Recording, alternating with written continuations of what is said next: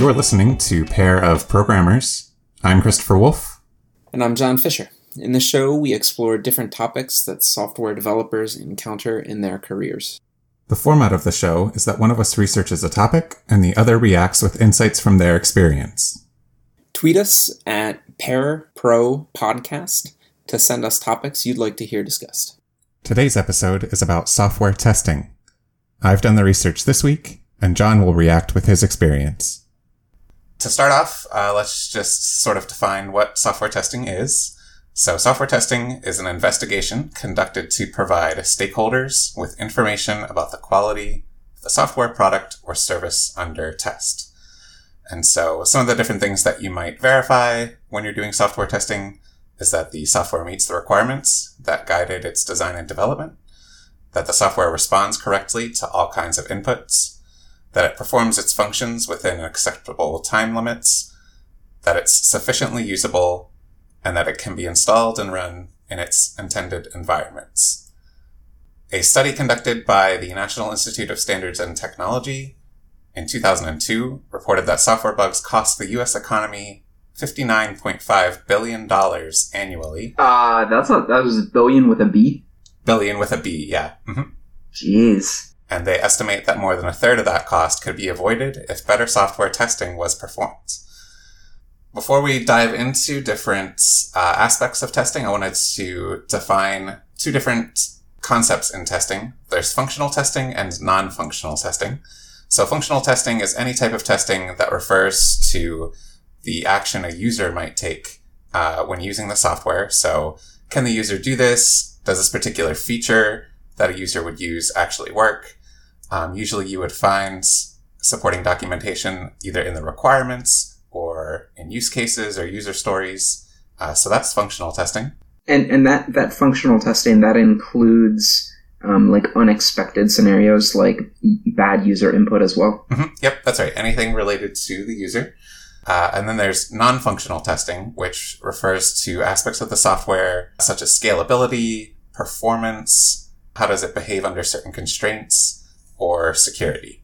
Uh, so basically kind of the behavior of the software via the systems that it's integrating with or running on top of. And that includes things like performance testing and stuff. Right. Mm-hmm. Um, so testing is a pretty big task. So what are some approaches that you might take? Uh, so the first approach is called static testing. And this is basically anything where uh, a human being is checking things by hand. So you can do reviews, walkthroughs, inspections, etc. That is called static testing. The thing that developers like to do is called dynamic testing. So under dynamic testing, executing programmed code with a given set of test cases is performed.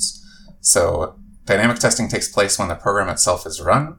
Dynamic testing may begin before the program is 100% complete in order to test particular sections of code that are newly developed. So, Chris, is is the difference between static and dynamic testing is not so much the difference within the test itself. It's more about when it's written and when it's executed. Is that right? That's right. Yeah, I think static testing is usually someone using their mouse and keyboard and verifying things by hand.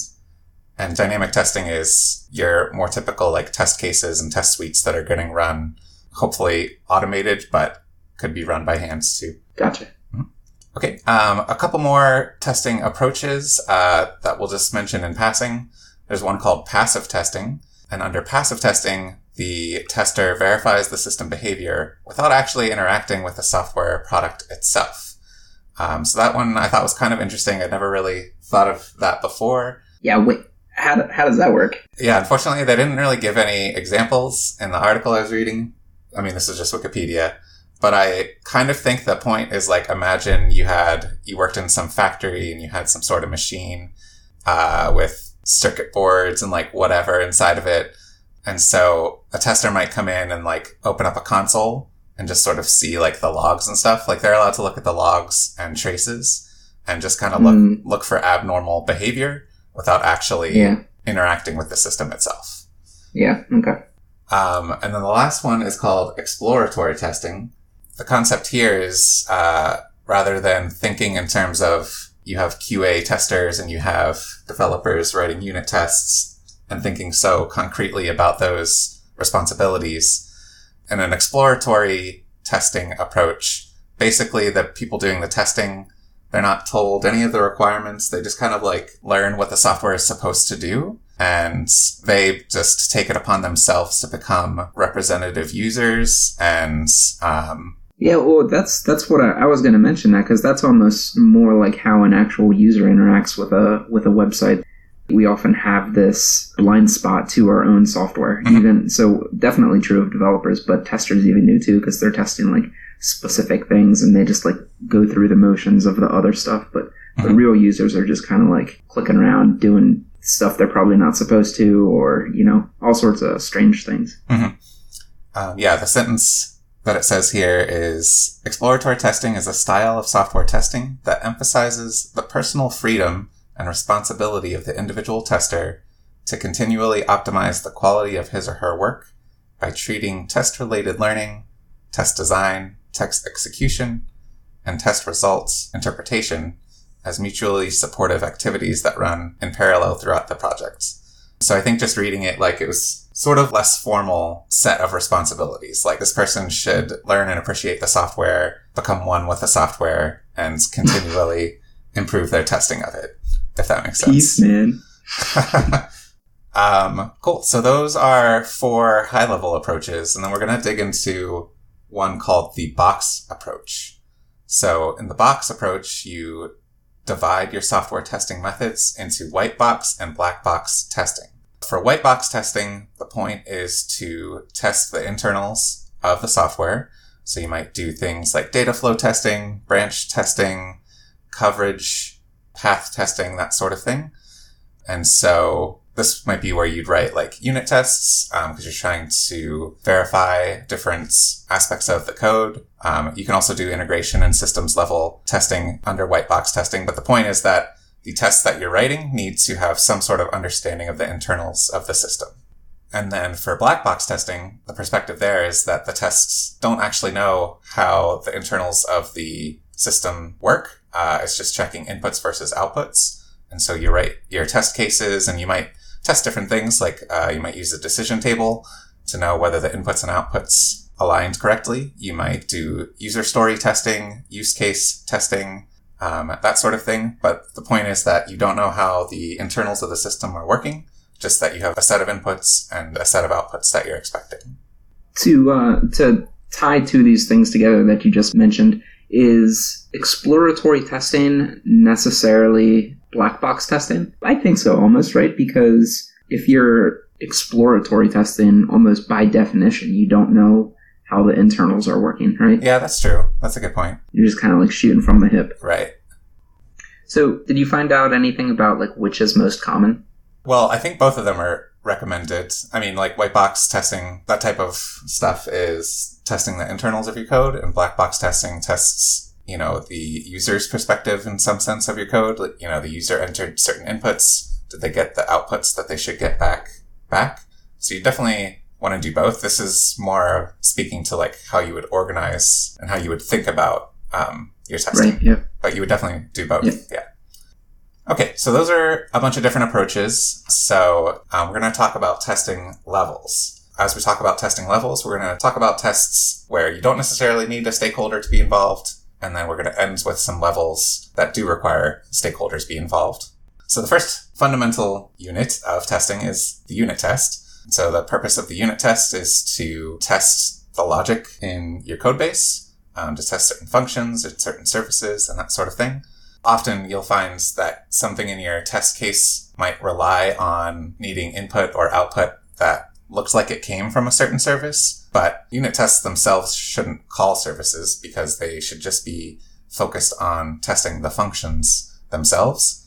Uh, we'll get into how you'll actually interact with services in a minute. Um, but the unit tests themselves should just stay focused on that small piece of functionality that they are trying to cover. Uh, so the way that you work around this when your functions are expecting inputs or outputs from other services, but you want to just write a unit test that focuses on that function's logic is you offer things called method stubs or mock objects or fakes, uh, basically just fake input or fake output that looks like it would have come from the service. And can that unit test work with that um, input and output?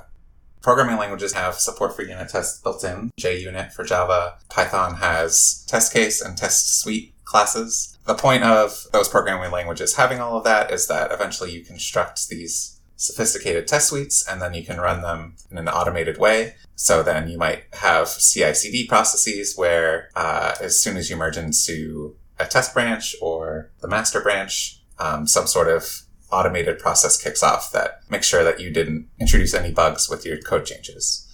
Um, so that's unit testing. And so again, the point there is to just focus on that little bit of logic that that unit test is trying to cover. The next level of testing is called integration testing. And this is where you would actually test whether or not one particular module can successfully integrate and communicate with another uh, module. And so you can combine these modules together and test them as a group.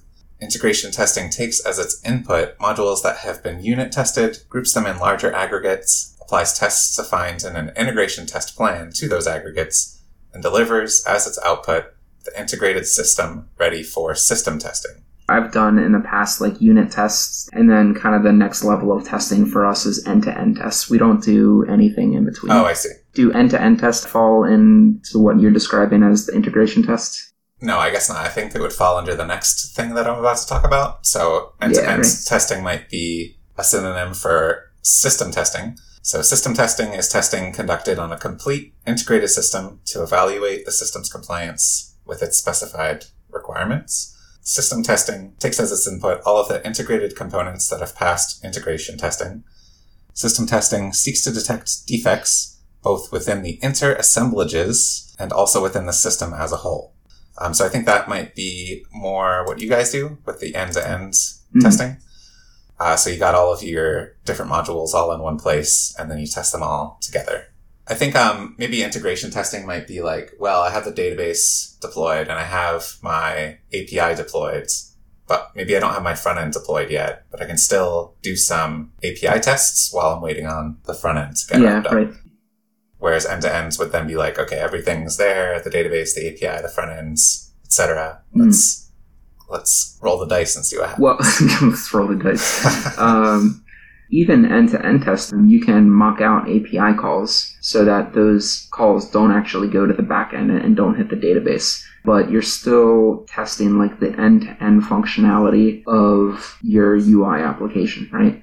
Um, I mean, I would think that would just fall under unit testing if you're if you're having to like fake the services. Uh, right. Whereas, yeah, the system testing is like you've got it all out there, and so you might have some sort of if you had a test case that was like a system test, what it might do is like open the browser, hit this URL, type its username and password into this login form and log in. Mm. Try to create an object, whatever your product is, where I think it would actually mm. step through all the exact same things a user would step through. Um, and then you might be able to monitor the API and the database to make sure that those records are coming in as expected. And then similarly, if there's any triggers in the database or the API is supposed to, you know, mix in any data as a result of that submission, you would be able to monitor that. And then you would look at the automated front end response, like, okay, does it actually include include all that? So yeah, system testing or end to end testing, I would think should involve all of those things are live and not mocked up and that you're looking at real results. Okay, so those are all the different types of tests that you might do without any stakeholders being actively involved. The next testing level to talk about is called quality assurance testing. So this would be where you have a friendly QA team working with you to test the software that you've put up. And what, wait, Chris, what if they're not friendly?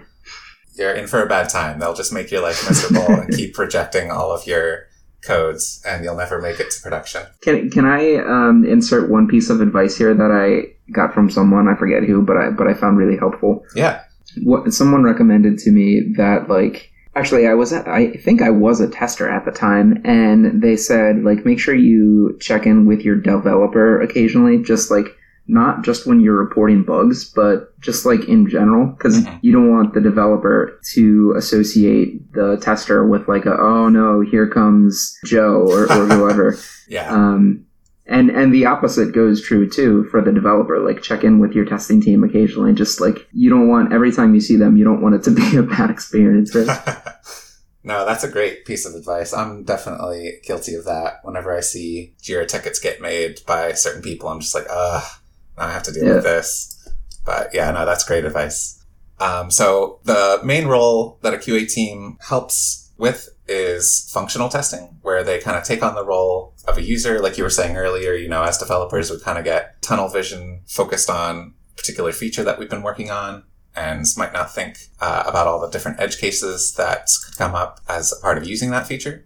Um, so that's where a great QA team can help out by simulating that type of user behavior uh, and making sure that the system works as expected. So testers don't necessarily need to know any programming languages, uh, so they could just be doing static testing, like we talked about earlier, static versus dynamic testing. So static testing is again someone just kind of going in their mouse and keyboard or their phone and verifying the software that way.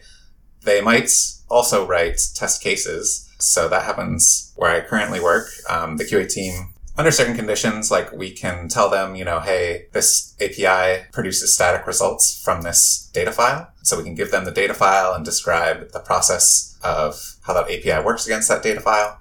So then they can write test cases to validate that API response. So QA engineers don't necessarily have to be software developers, but uh, it's really great when they can be because then they can start writing automated tests as well to verify functionality. Right, right. Um, other types of tests that they often do is smoke testing, and that's literally just kind of kicking the tires and looking for issues that probably shouldn't have made it all the way to QA, but it's a good first step to keep the developers honest. Take a first stab at it and say, okay, like this is embarrassing. You shouldn't have put this up. Go back to the drawing board, or like, okay, this is like ninety percent of the way there, so we'll keep going. The biggest one that QA teams also do is called regression testing. So the point of regression testing is for QA to remember all the different bugs that have ever happened in a piece of software and make test cases or test plans about those bugs. And so that way, as new code keeps making its way into the product, um, you can keep track of whether those old bugs come back or not, which does happen. Uh, sometimes maybe as a matter of configuration, certain code is dead for a moment and then it gets turned back on and that bug gets reintroduced. Uh, that could be one way old bugs come back to life. Regression testing is typically the largest test effort in commercial software development due to checking numerous details in prior software features and even new software. This is actually really important. Uh, if you've rewritten the software, you can still use those old test cases to verify that the new design has the same functionality as the prior design. That's that's a great point, but easier said than done, right? Like a lot of times when software is rewritten, even if you're saying, okay, I have the exact same requirements and like the page needs to look and feel exactly the same, like the underlying structure of the code might be different. And so that that's going to throw off your test though, right? I think it depends, yeah, on what you're testing. So like we talked about system testing, how you might have like a really sophisticated program that's like opening a browser and logging in and looking for some authentication form. Like for sure, those tests will break pretty easily. But maybe you kept the API design the same, but you switched from Python to Node. Uh, And so you didn't want to rewrite the front ends because the front end's already got a contract that it's looking for then you would be able to keep those old test cases because it's still HTTP and it's still supposedly the same API design. Uh, and Yep. so those um, regression tests can verify that. Okay, I think I'm going to end with that for quality assurance testing. So at this point, um, you've worked internally to do your unit tests, your integration tests, your system tests. You've worked with your QA team to do QA testing, and you think things are looking really good. So the next step that you would take is called user acceptance testing. And so this is where the end customer or um, a product owner, etc., finally gets to look at the software. And the point is that a subject matter expert, preferably the owner or client of the solution, gets in there and takes a look and provides a summary of their findings. It's important that the software that someone is testing in UAT is nearly identical to what you're going to put into production because otherwise what's the point? Why would you have them test something that isn't production like? I think, I think they, the reason why they mention that is to make sure you do UAT last. UAT acts as a final verification of the required business functionality and proper functioning of the system. I was gonna I was gonna ask about that, and, and maybe you'll bring this up in a second. But where does p-test fit in?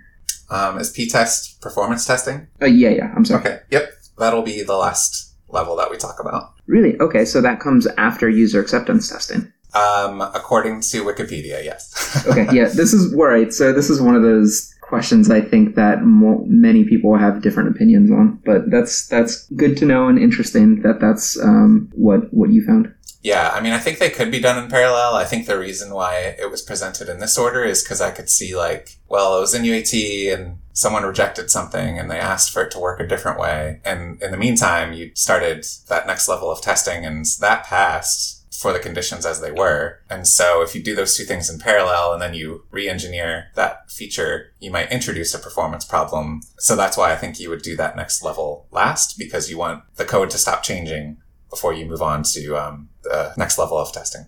My previous manager was having this discussion with me, and, and he treated it like uh, it was a right or wrong answer. He was like, "Do you know where performance testing comes in the pipeline?" And I was like, um, I don't know, after functional testing? And he was like, nope, it should come after development, uh, between development and, and quality assurance testing. Really? Which, okay. Hmm. Yeah, That's right. I was like very surprised. I thought about it. It makes a little bit of sense, but I mean, it's again, it's one of those things that there are pros and cons to to yeah. any decision you make there. I mean, I could see um, as part of your your API testing, if you were doing like integration tests like that, I could see part of your test case specifying that an endpoint respond in time. And so mm-hmm. maybe simple performance tests like that could happen early. Maybe they should happen early to address those performance problems or raise them early so that they can be addressed and noticed by the developer earlier. But yeah, it's last in Wikipedia. yeah. Okay. Cool. So I think once you're in UAT, it better be pretty rock solid. And at this point, you're just testing whether or not that software you've spent months, maybe even a year building is actually useful to the user. Yeah, I feel like this is where um, differences in understanding about the requirement come up. Oh, yeah, absolutely. Um, in fact, I didn't mention this earlier, but there was a paragraph that said not all software defects are caused by coding errors. One common source of expensive defects are requirements gaps, i.e., yeah. unrecognized requirements that result in errors of omission by the program designer. So business people not telling you exactly what they want correctly. And yeah, it's business's fault. Not my fault. cool. So that's it for user acceptance testing. The next level to talk about is operational acceptance testing. Operational acceptance testing is used to conduct operational readiness of a product, service, or system. OAT commonly tests the non-functional aspects of software testing. So we talked about functional versus non-functional before. Functional being anything related to what the user is doing which is usually what your QA and UAT people address. Non-functional being what's the software behaving like? You know, is it freaking out because it doesn't have enough RAM or CPU, that sort of thing. Um, so different things that might fall under operational acceptance testing include performance, um, recovery testing. So, you know, if the database went down, how fast can we get things back up? Resilience testing, security testing, scalability, stress, volume testing, endurance testing, etc. So really pushing the software to its limits, doing destructive things sometimes. I think I saw somewhere in here uh, something about destructive testing where they might actually delete records and see how does the software react to things like that. So those all fall under operational acceptance testing. One of my friends told me that one of the like big uh, West Coast IT companies uh, does something they they call Chaos Monkey, where they just like yeah like you said like intentionally break shit whether it's deleting records. Yeah i think it's netflix. I think i remember reading about that on reddit. But yeah basically that is operational acceptance testing. Um, you mentioned p-test earlier so performance testing would fall under this category but all sorts of things. Um, performance security scalability you name it. Anything pushing the software to its limits would be considered operational acceptance testing so, so if an issue is found here, does that send the test back all the way back through the pipeline? I mean, it definitely goes back to a developer, or it might become like a discussion. Like maybe it is performing poorly because of lack of resources. Now, someone could argue like, well, the code shouldn't require that much RAM or CPU cycles. Mm. Um, but I think at the end of the day, considering how cheap hardware is becoming lately, I, it's not unheard of, I think, to just throw an extra 8 gigs or 16 gigs at a system to keep the system working as desired. Um, so I think it, it can go back to the developer, but I think it's becoming more and more easy or lenient I don't know exactly what words to use here, but yeah, I think depending on the issue, a systems change could occur to alleviate the issue too. But based on what you just said, I, I, wanted to add a word of caution that depending on the issue, if it's a performance issue, throwing more hardware at it may not necessarily fix the issue. It may be something mm, that, yeah, sure. Like if your um, program is expected to um, run in like O of n time, right? Like as the input increases, the the expected runtime is supposed to increase linearly, right? Mm-hmm. Right. But it's actually like four to the n or something, right? Like some, something ridiculous where you're right. just going to like blow out your servers no matter what. Yeah. Um, like throwing more servers at that isn't gonna isn't gonna fix the problem. So a lot of times you just need to really go back and look at the code and see what's going on. Yeah, great word of caution and good job throwing some computer science lingo in there. Um, yeah, yeah. Yeah. I went to school. Woo! okay, we're going to talk about other types of testing to just kind of name a few more. Uh, you might have to do compliance testing.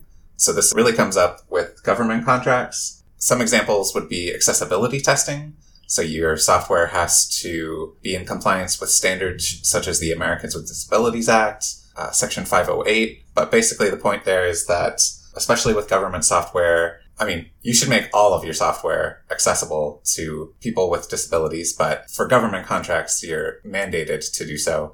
You might have subject matter experts in Section 508 compliance or disability compliance that will also evaluate your software against those standards. Um, we've got A-B testing. So this isn't necessarily like testing the quality of your software, but it's testing the quality of the business judgment, I guess, behind the software. And so the point of A-B testing is that you provide a certain set of users one perspective of the software and a certain set of users another perspective of the software and you measure the performance of those differences. So imagine in the very simplest of cases, maybe you've got a software that sells things to people. And so you have some sort of call to action that says, Hey, sign up for this service. So you might have a button in that call to action and maybe you want to A-B test whether a red button performs better than a blue button. And so you distribute that A-B test to different users and you measure, you know, how many sales am I getting when the button is red and how many sales am I getting when the button is blue? And that's called A-B testing. Yeah, well, I just want to say I, I love this idea and I've been trying to uh, push this on the different teams that I've been on. It doesn't necessarily have to be like a 50-50 split either if you're nervous about rolling something out because you think there's a, a chance that something's going to go wrong, then you can roll out those changes to just like 1% of your population uh, and make it configurable so that once you get more comfortable, then it's like, okay, like it seems to be working. Let's bump that up to 5%. And then, you know, once you're totally confident, then you'd be like, oh, okay, let's actually roll this out to our full user base. And then you just set that parameter or configuration, whatever, to 100%. And now you've completely released your code in a, in a safe way that lets you kind of monitor the user feedback as you go. Mm-hmm. Nice. Okay, and then the last one is called output comparison testing. And so in this one, what you do is you take different snapshots of data. So that could be either text or screenshots of the UI, etc. And then as times change, you can uh, do a differential against the text or the screenshots, whatever your snapshot is basically it's kind of like a signal like, hey, something changed. Verify that those changes either were intentionally produced a diff that looks good or whoops, that was a mistake. So let me go back to the drawing board on that. Those are all the different uh, approaches or levels or whatevers that you could ever want to hope to know about testing. Um, so, John, you had asked me to research a particular question and the question was, who is responsible for writing the tests? So I guess given all of that, uh, we've said here today, I think it really just depends on what strategy, what testing strategy you have um, available to you at work. It's very much up to the developer to write unit tests, uh, integration tests, that sort of thing. If you've got a QA team that does know how to program and are able to write test cases, you know, maybe they can test your APIs for you. Uh, but then finally, your product owner can definitely be writing your acceptance tests in plain text. Um, so I think it's a shared responsibility. You said this was particularly timely for you. Yeah, I was asked, you had your cake and could eat it too, or, you know, in like a utopia, what would our testing ecosystem look like? Oh, okay. And That's awesome. yeah. And to me, that is like such an open-ended question. I was like, wow, like where do I even start? Because there's there's the question of when do you write the test? Is it at the beginning of your sprint? Is it at the end of your sprint? Mhm. Um, is it as you're doing the development during your sprint? And then, and then there's all the question of like, when do you execute the test cases? Is it during build time? Is it like when you deploy to the development environment? Is it done at build time? Is it done like maybe once a night? And a lot of things influence that. Like, how long are you expecting your test cases to take to run? If it's like, if it takes 20 minutes to run to a bunch of end to end test cases, you don't want to wait 20 minutes every time you're trying to test that something works in development environment. Or like even, you don't, you probably don't want to wait 20 minutes um, just to generate a new tag to deploy to, to a functional testing environment, to a, to a quality assurance environment. So yeah, all these, all these questions came up. Also like, Mhm. I think it probably makes sense for the developers to write, especially for unit test cases. I think developers should be writing those. It is just like a number of questions that I had to try to figure out and deal with. Sure. I think this conversation has helped a lot, but I'm still very confused. And like so much of it is just up to the implementer and is dependent on how change management happens and and what sort of applications you're developing, all, all that sort of stuff. So yeah, I still have a number of, of questions that I think I need answered, but um, what you what you said has been really helpful. Nice. Well, glad I could help. Yeah, I think uh, the culture, I think that's something that a lot of people don't always appreciate is how the culture of the business can impact the software development uh, that happens there. So that was a good, uh, good insight. Um, each of those different levels we've talked about where tech stakeholders get involved. Yeah, I guess that is one thing to note is that it does require that infrastructure. Um, so for QA testing, you might have a set of QA servers. For UAT testing, you might have a set of UAT servers. And then for operational acceptance testing, you would have a suite of staging servers that look like production, have the same amount of RAM, same CPU. Uh, that's to minimize any types of performance differences between the two environments. Um, and that's where you can do your operational acceptance testing. So, John, I think that's I think that's a wrap. Cool. That was that was awesome. Thank you. Yeah, thanks for hanging in there with me. I know that was a long one, but uh, That was out a long one. turns out software testing is really hard, and there's a lot to it. So, That's what I'm going to tell my manager. He's like, John, why is this broken? I'm like, software is hard. well, listeners, hopefully you enjoyed our episode today on software testing, and we'll talk again soon. See ya. See ya.